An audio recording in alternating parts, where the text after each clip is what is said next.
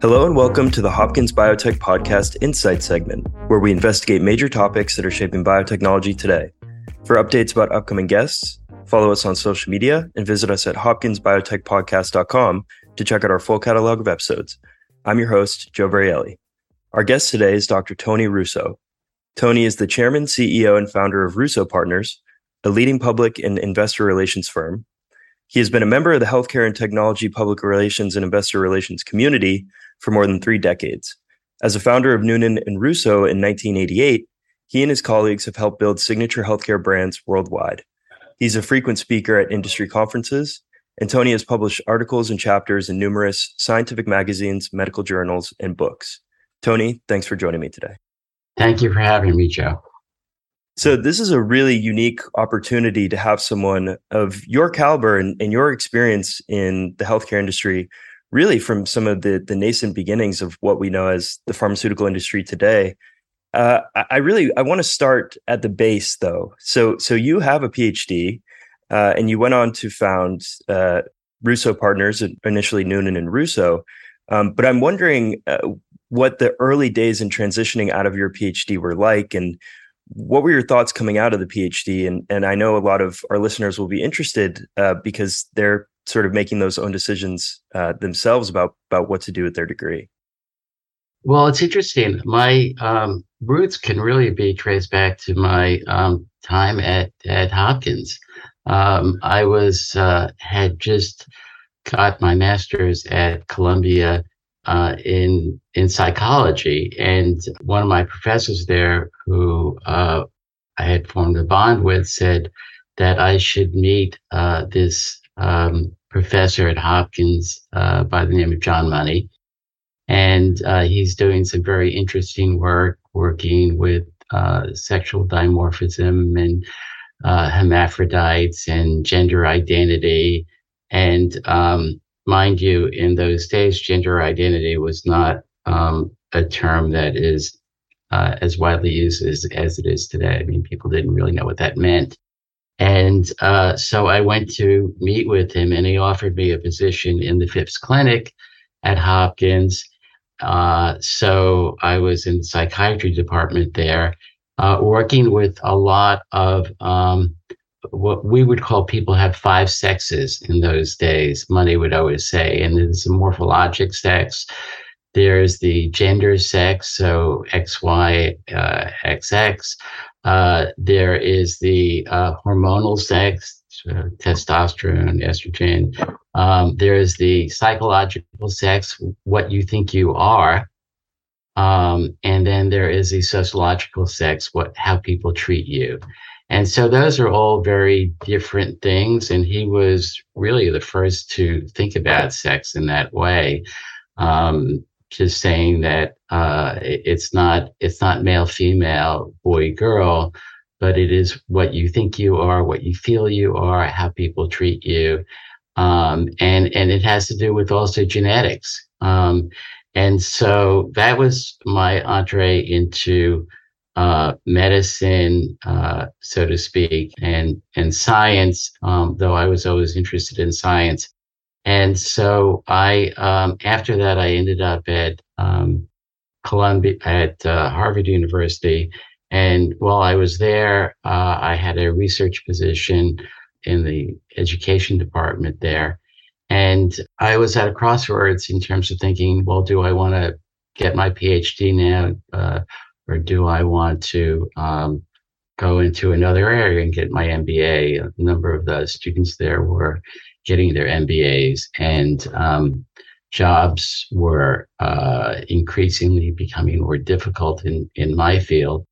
So um, I toyed with that that idea, and um, then decided that indeed I would get my PhD since I had many of the credits towards that. And uh, when I came out, uh, again, I wasn't sure what I was going to do. So I did uh, do a stint on Wall Street for a while, and and it was there that I was working for a uh, individual who uh, he was a professor at Yale. He was a neuroscientist, uh, and he was running a bullion trading company. Um, and around him, he had many PhDs, and and they were they were chemists, they were all, all kinds of uh, engineers, and so I would ask him, "Why do you have all these PhDs? They, they know nothing about business." And he said, "Well, you know," he said, "if you get a PhD, you're obviously a hard worker. You're you're probably very smart, and uh, these people could learn uh, business." And so I sort of took that lesson with me. And uh, as he had me do more writing, because his theory was again that uh, PhDs could could uh, are probably good writers because they had to write dissertations. And he said, you know, can you um, can you give me uh, a chapter from your dissertation? And I said, sure, absolutely. And I I said, why? He said, well, I just want to make sure you can write. And I said, okay. So I gave him a chapter. And a few days later, I said, well, what did you think? He said, he said, yeah, I, I think you can write. I said, good. So what, what is it you'd like me to write? And so he said, I have this book uh, that's 350 pages that I want you to edit. So anyway, I, I started to do that and he was pretty prominent in, in the area that uh, the firm was based in, which was bullion trading.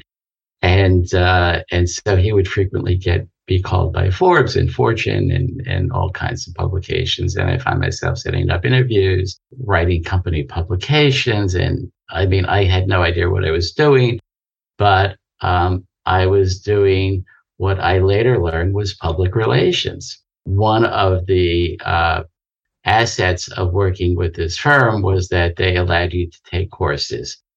And uh, someone gave me a book, uh, a uh, from from the uh, new school, and they had courses in it. And I was looking at the courses, and one of the courses um, they had a whole chapter in communications, and I'm reading through it, and there was a course called public relations, and I and I said, you know, this sounds exactly like what I'm doing maybe there's a methodology to what I'm doing and uh, maybe I could use with a little training because uh, I really am winging it. Um, and I took the course and it was exactly what I was doing. And the teacher said, you know, you're very good at this. Um, why don't you go work for an agency? And I said, well, what's an agency? She said, well, an agency is where they have lots of companies that do lots of different things. And um, this way you'll have more variety and you'll learn more areas. And so I said, would you write a letter of recommendation? She said, yeah, I'd be happy to. And, and she sort of uh, guided me through the process.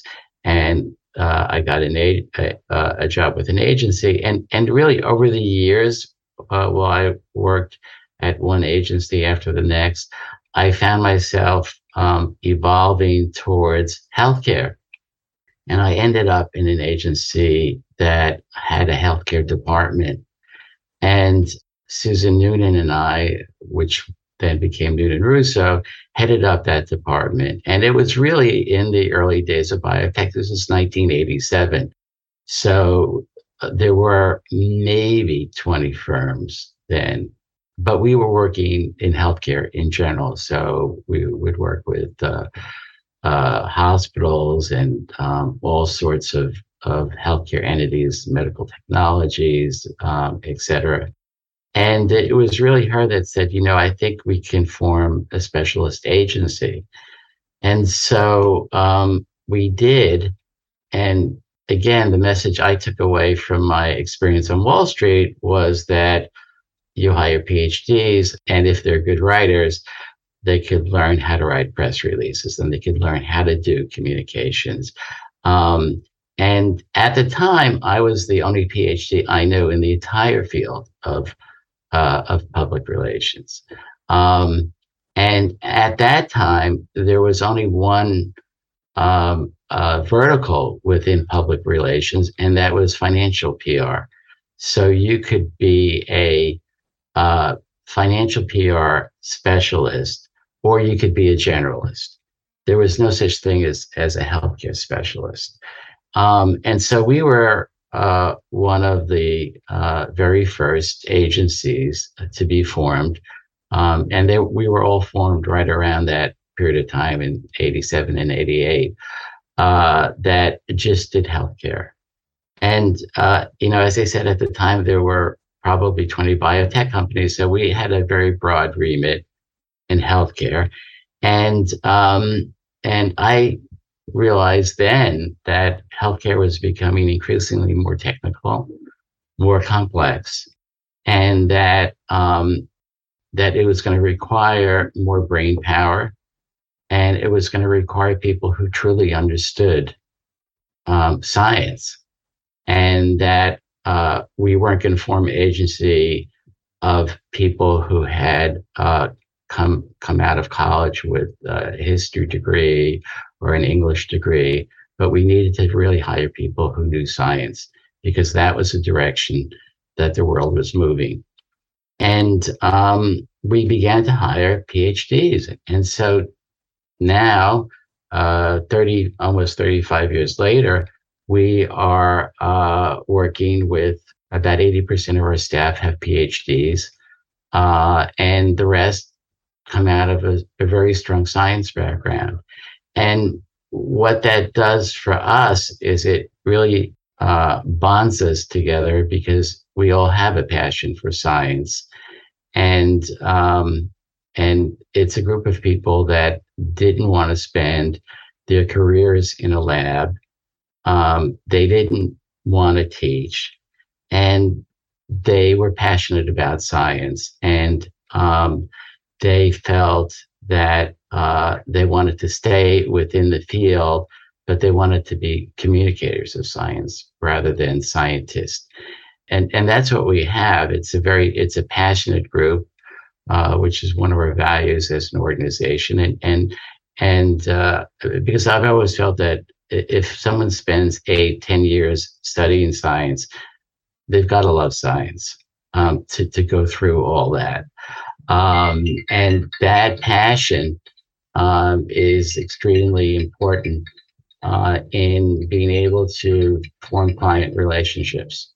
And um, and so that's that's um, sort of the basis of, of, of what we are as an organization. And um, as a result of working with uh, many different branches of science, um, it, people with PhDs learn what, um, you know, they're learning science every day. Uh, but that passion is really what brings us together as a as a team of individuals. And and people are learning new things every day. And, and many uh, of our staff often say that they learn more science uh, at Russo Partners than they did in graduate school because you're learning really about one thing and you go very deep uh, as a graduate student. Um, and in our area, we uh, we're we're very broad. Um, I'll never forget we had one uh, PhD. He was a PhD, MBA, uh, uh, really smart individual, and I had put him on an account that was in the stem cell area. And he said, Tony, he said, I never studied stem cells. I studied lobsters as a uh, as a graduate student, and I said, I, he said, I could tell you all about lobsters, but I can't, really, I can't tell you about stem cells. I said, I said, Robert, I said, uh, I'm sure you'll be an expert um, in a few weeks. And sure enough, in a few weeks, he was an expert. Um, and, and that's sort of what it does. It gives you the grounding to be able to ask the questions, to be able to do the research, to, you know, be able to dig deep and uh, so, so, you could give projects to people that they have no uh, real understanding of, but they have a fundamental knowledge that's going to get them there quickly. Yeah, that's great. And I want to get back to that enrichment of PhDs in Russo Partners uh, later. I thought you gave a really nice primer on how your interest in science kind of coalesced with your experience and interest in communications. Um, I, I want to go back to the motivation for founding your own specialist firm. Uh, I would imagine, you know, maybe there's some risk in there, and you had the foresight to know that healthcare and, and what would eventually become biotech uh, was growing. But you know, with with only about 20 firms around at the time, I, I, would think that maybe there would be some risk, and and if there were a lot of specialist firms coming out, um, there would be some competition. Can, can you give us a little bit more background on on what the landscape of life sciences was like back then, and uh, how you were able to be successful in, in that environment? Uh, well, I, I would say in the early days, we really um, had to be uh, very broad. Uh, so we did work with a lot of big hospital chains, and we worked with even uh, legal specialist firms. Um, we worked with um, doctor groups. So we were we were broad, um, but we also had the good fortune to be taken on by um, two individuals at the time that were um, one of the uh, real pioneers and founders in biotech.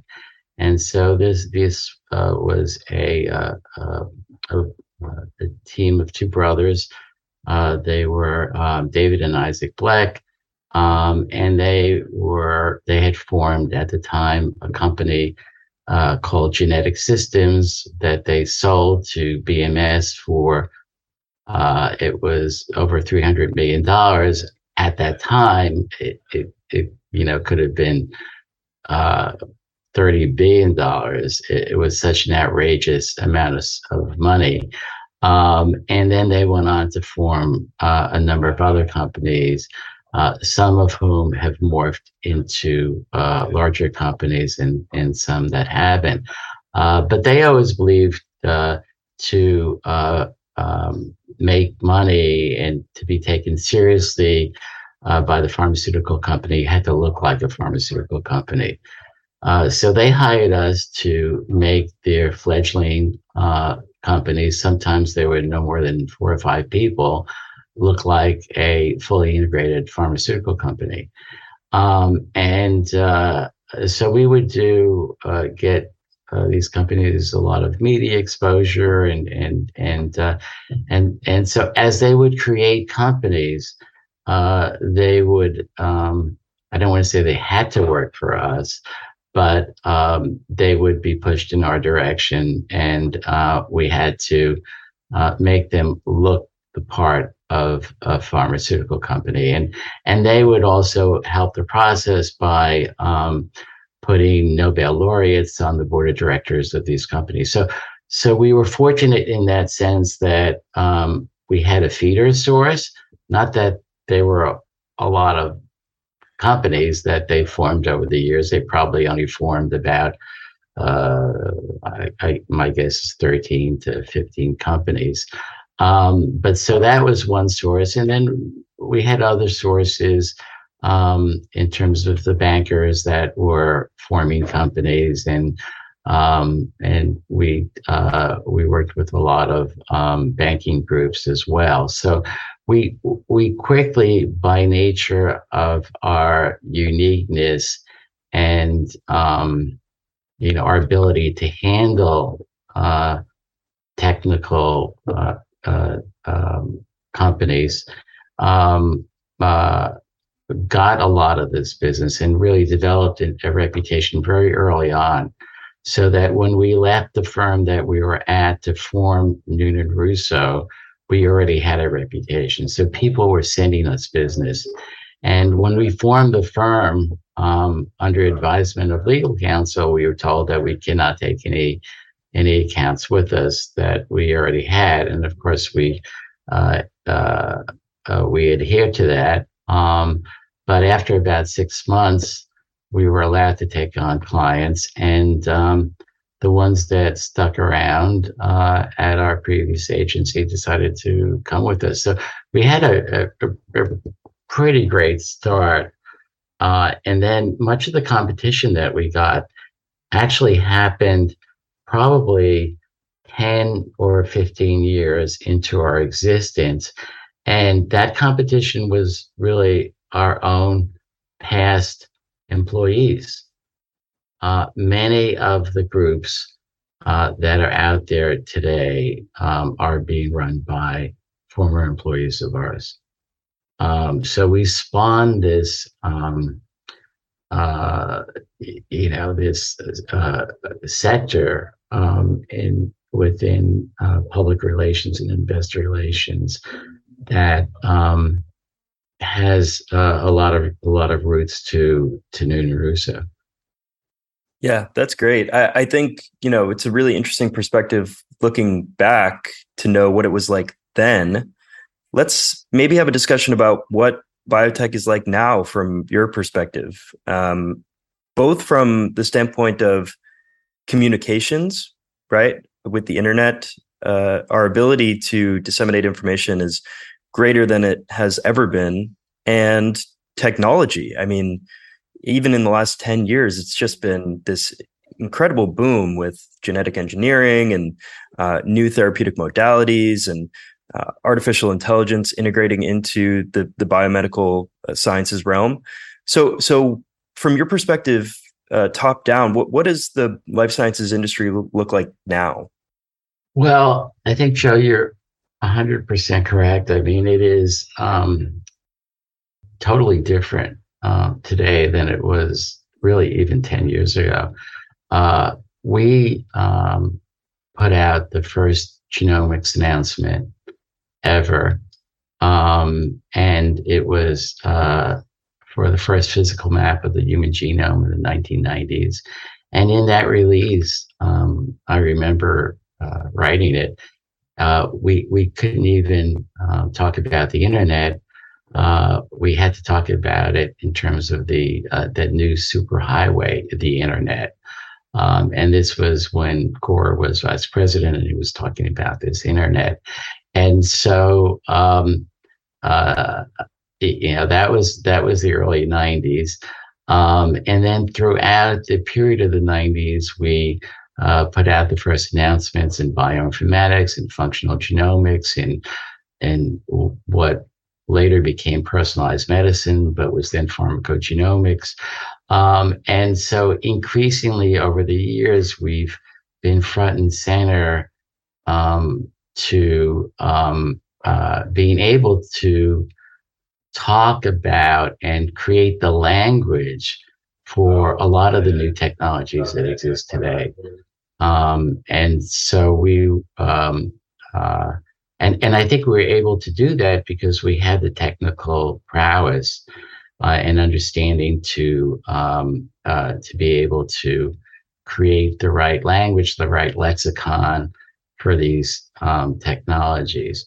But I think it, it's just getting more so um, as we move forward. And there's um, going to be a further integration um, of medtech into biotech. I think uh, uh, you're going to see uh, a lot more happening there.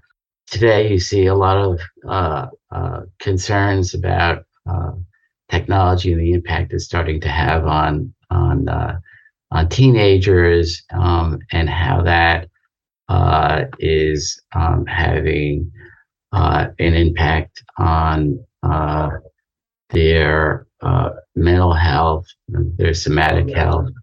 And um, I, I, I, think uh, as time uh, goes on, we're going to see further integration of how um, biology uh, interacts with mental health and um, and genetic health.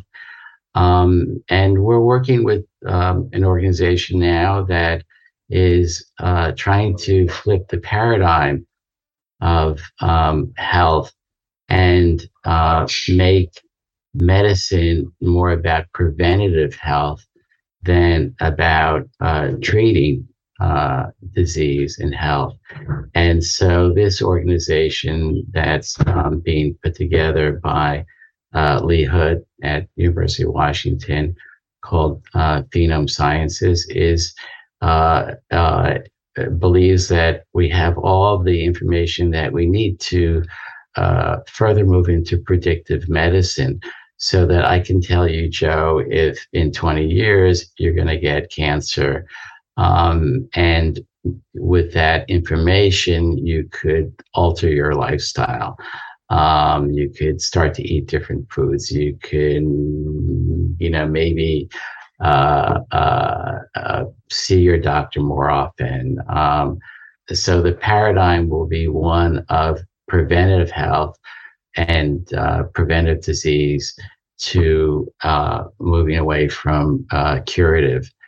And, um, you know, that's where I see the, the future going is we have so much information now. What, how can we harness it in to, um, uh, to prevent disease and to diet, you know, maybe the same age you might diet or maybe 10 years, live 10 years longer, but die healthy.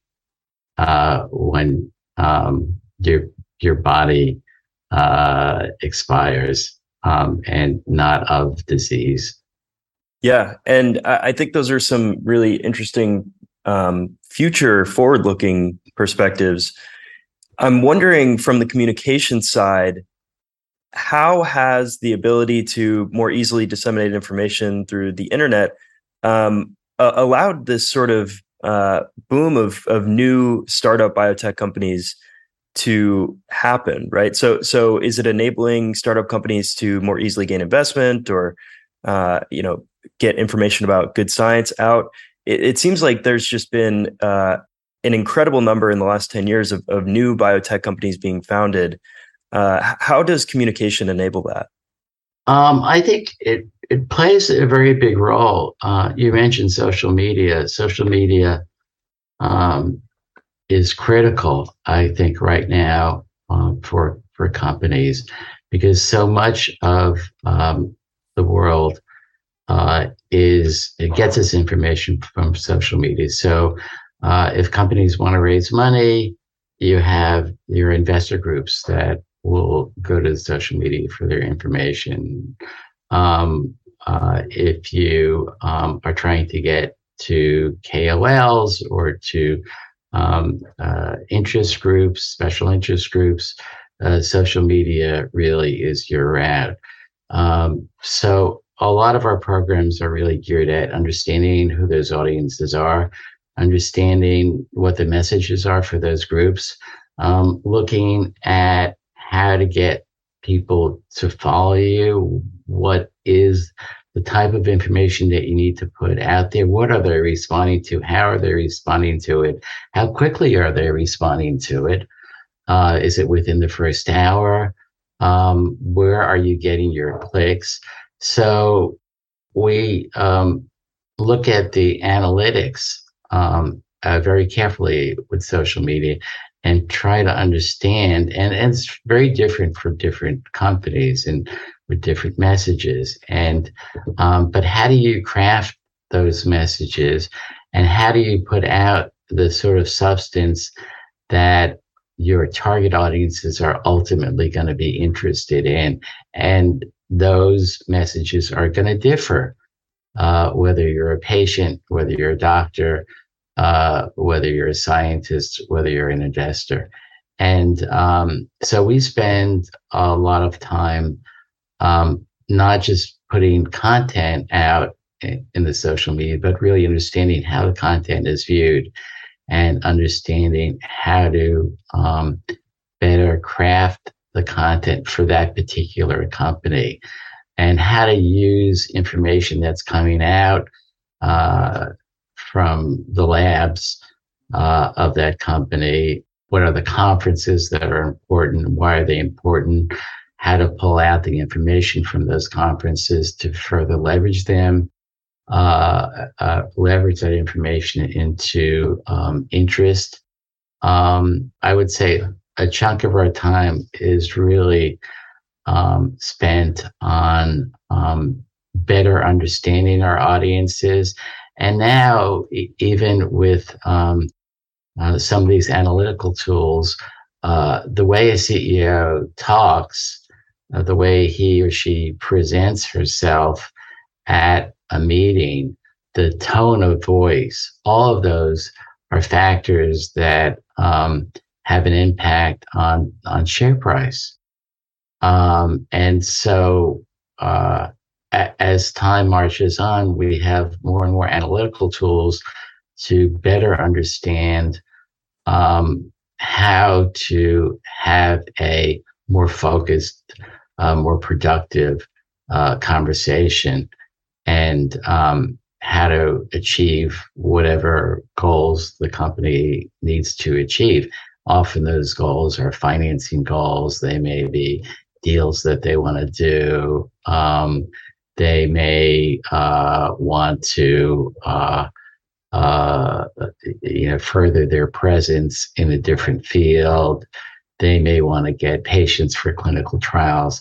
So um, now you have uh, new tools all the time that are helping us get to a better place where we can self select and um, be able to, for example, if we needed more diverse clinical trials, how do we do that? How do we get to those audiences? What are the messages we need?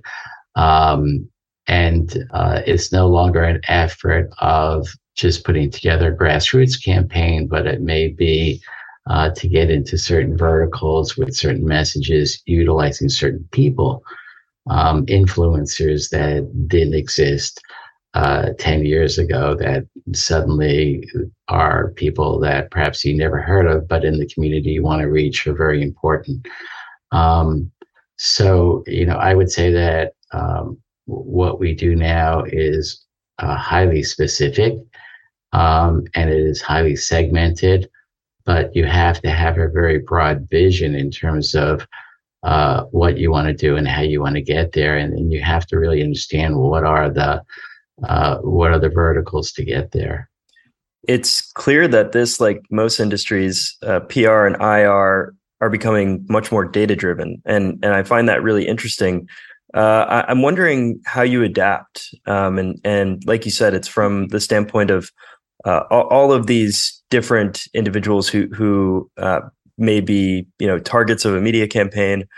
Uh, how how do you adapt to changing tides, both in technology and in uh, things like data analytics and the ways in which people communicate?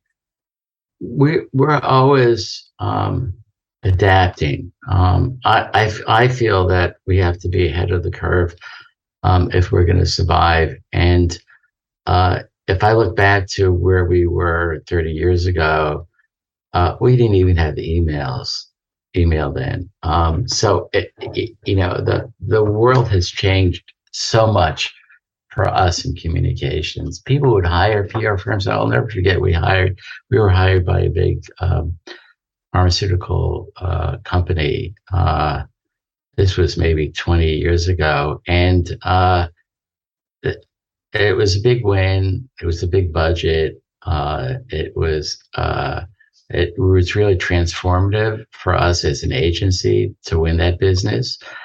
But uh, after we won it, we were talking to them, to them about strategy and about plans. And they said, you know what? Um, we would like you to come into our office and tell us what what PR is. And so we we laughed. We said, "What do you, what do you mean you just spent all this money?" Uh, and they they said, "No, no, we're we're absolutely serious. We want you to come in and explain what you do. What is PR?" And so so that was the that was the landscape then. Pe- people would spend would have a, a line item um, uh, budget and and but they would they didn't know what it was and they didn't know how to measure it. And i think today you can really measure these things um, and increasingly you can measure it whether it's clicks to your website or i don't like to uh, use this as as a, a measurement but investors uh, new investors uh, in your stock um, excitement on the message boards um, all of these things um, are uh, are are becoming important. So um, I, you know, I just think that uh, we've had to keep up over the years. Um, I've always believed strongly in education. Um, and so we're always encouraging people to go out and to learn about the new systems and new metrics, uh, what other people are doing um, and to hire people who have uh, a vision, who are creative.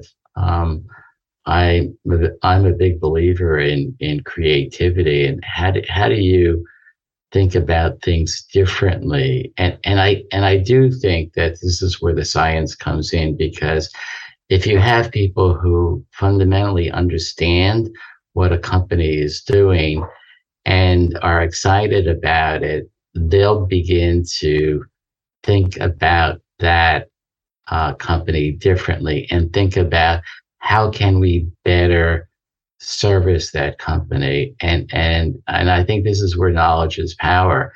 Um, and that added to uh, just keeping up with what's going on uh, in the industry is uh, is fundamental. And and and so I I'm a big believer in trying to to the extent that we can stay in front of things and be more of a creative force in the industry rather than a follower.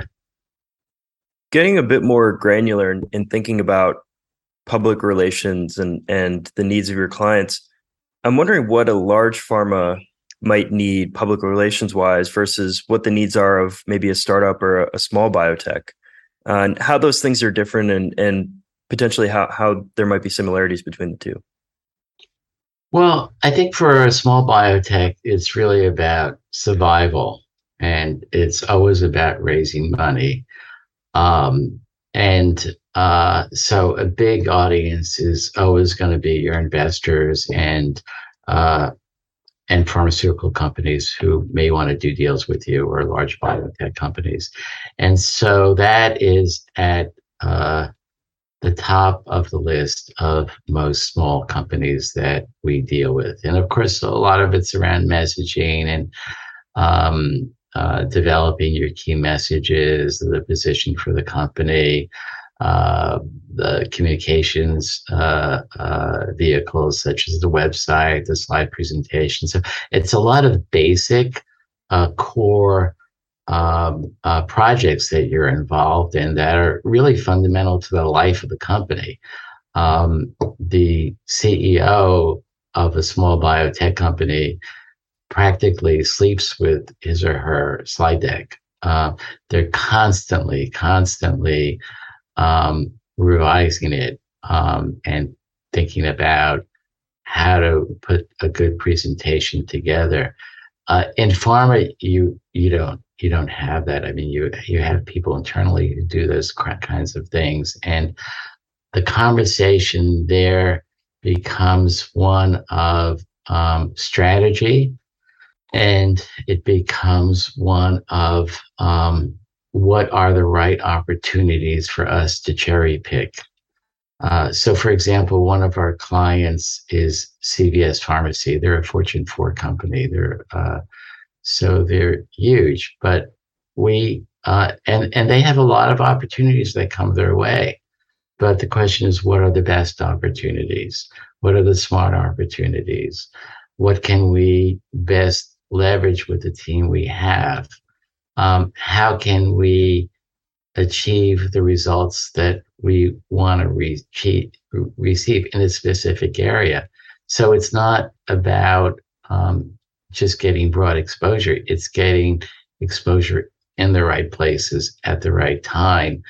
Um, and, um, you know, finding out how to, since these companies have bigger budgets, how to, if you're going to be at a conference, um, is it more than a presentation? Is it, uh, is it a keynote address? Is it, uh, and how do you better leverage that keynote address?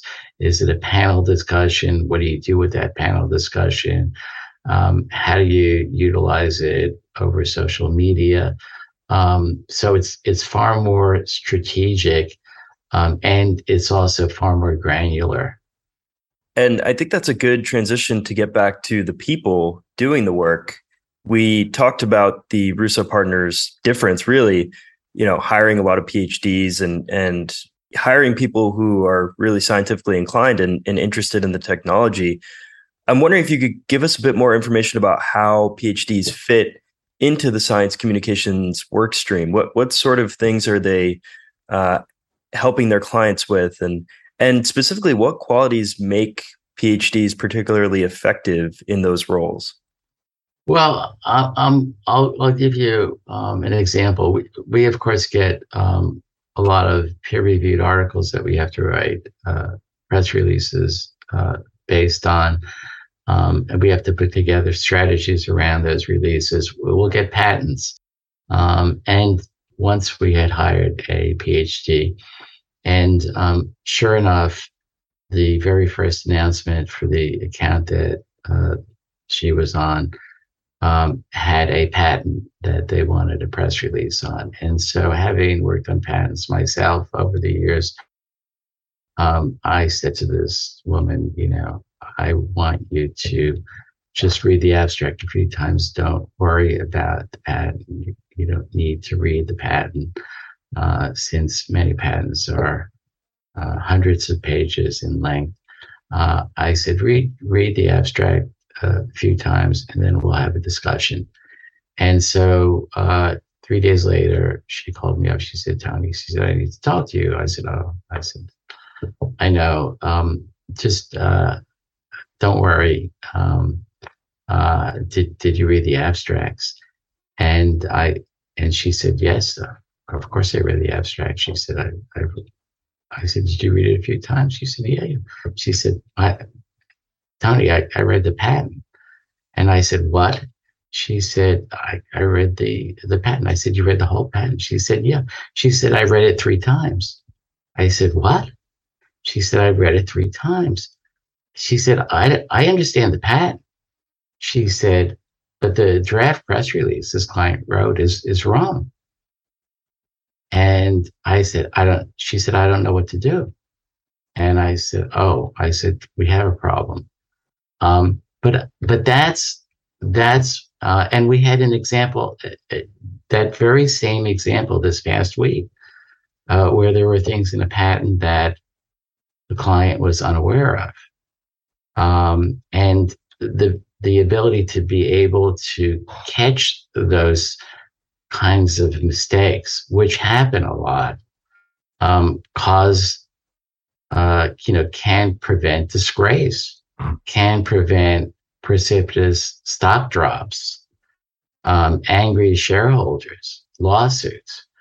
Um, and I think we're able to do that because we're able to understand the science, we're able to understand what uh, patent counsel, what you know scientists um, are saying, and how to best put together illustrations, how to best put together language um, so that uh, we are not being disingenuous, um, but um, are being clear, are being precise, um, and um, are uh, not uh, implying things that uh, perhaps uh, um, are, are, are wrong and and can lead to to lawsuits later on down the road. That's really, I I think, uh, a, strong message for why PhDs fit into this ecosystem. Having that really, you know, technical background and and ability to really look at a document, a highly technical document, and, and kind of suss out exactly what that document is saying and what it's not saying. Uh, so, so I think that will be a message that resonates with our listeners in thinking about their own future career perspectives. If they really enjoy that aspect of grad school reading papers uh, looking at claims and and trying to think of ways that you could either support or refute claims that that seems uh, very very interesting. Uh, I, I read that in another capacity you were on the board of directors for the march of dimes a philanthropic organization. What role does giving back have uh, for you? And what role do philanthropic organizations surrounding life sciences and healthcare have on the industry in, in general? I'm, I'm interested in your perspective on that. Well, the March of Dimes is an organization uh, where 80% of the money they uh, raise goes to basic research. And um, they were also the only organization to ever work on a disease that has been cured. Uh, and, and I say that with some hesitation because polio really hasn't been cured as, as we know. Um, but uh, uh, but they they were very effective in what they did as far as uh, the creation of that vaccine and the impact that it had on on life in the 30s, 40s, and 50s, and and, and thereafter. So, um, and and I've always felt that uh, part of science and part of what we do uh, has to have a uh, piece of giving back to the community. Um, and that's uh, part of what we do at, at Noonan Russo. We do work with not for profits. Um, we do work that um, pro bono. Uh, we try and help uh, organizations um, in areas that align with our mission as an organization um, better health, helping in areas such as basic science that get very little funding these days and very little credit and have uh, the potential to fundamentally change uh, medicine. Uh, you know, if you look at, uh, for example, a lot of the work that's been done in the M- mRNA area, I mean, it came out of basic science. Um, and and uh, and you know ditto for for polio and and other areas so um, uh, i'm a believer in um, uh, trying to help those companies and a lot of the work that i've done in that area really is around communications helping them raise money it's it's really about raising money for those organizations and so with the march of dimes we uh, I I tried. To, I headed up the communications uh, committee there, but I I tried to get them into social media um, and um, helping them uh, target younger audiences through the social media, um, and as as one way to raise money uh, quickly. So that's part of of what I've um, done, I would say, throughout my life um, was um, target one or two or three organizations um, that I felt I had the skills um, and the resources to be able to help them in, in a fundamental way to continue on to their with their operations if I, you know, felt those operations were in line with with with my thinking. And so a lot of my uh, work has involved uh, organizations like the March of Dimes um, that are are doing very very good work and really giving back to the community, um, but um, are not getting the kind of recognition that they should be getting for the work that they're doing. Yeah, that's a great cause for for basic research. To to close, do you have any other advice that you could offer to PhD students looking to transition out of the academic space and and maybe into uh, some other career like public relations? Sure. Well, um, we always uh, tell people that we're taking a big risk on them. People who come to, into our organization who have no uh, communications background, and so um, it's it's a give and take. They they take a risk coming coming to us because uh, we're in a field that they have no understanding of, and ditto for us. And so you have to understand that um, is something that um, you want to try. And one thing that we do for potential uh, staff members is to offer them the possibility of part-time work um, or uh, uh, hourly work until they uh, decide that it is what they want to do. Um, and we decide that we want to have them as a staff member. So to find a position where you can dabble um, in the area, because probably you're not going to know what you want. Um, you may want to be a consultant. you may want to go into the financial side. You may want to be uh, uh, a freelance writer. Um, there are lots of possibilities. And um, to be able to take the time um, and earn uh, money doing it uh, through a position where you can um, better have the data to be able to make um, a better decision, um, I, I think it is the kind of position that you want to find, whether that's an internship, whether it's even to volunteer, um, but but to um, to to, uh, um, to to try things out. Um, and um, you know, I think increasingly there are uh, uh, sites that people can go to that um, have uh, job postings for people who come out of uh, PhD programs or highly technical programs.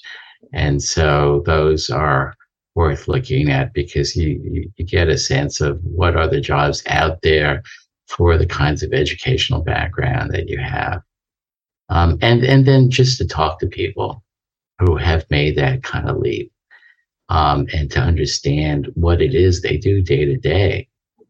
Uh, I, had a conversation yesterday with a PhD who just joined our firm, and I said, "Is it what you thought it was?" And this was a woman who, um, she uh, she had worked on Wall Street for a number of years, uh, in addition to getting her PhD. And she said, "Well," she said, "some of it is, and some of it isn't." And I said, Well, what is it?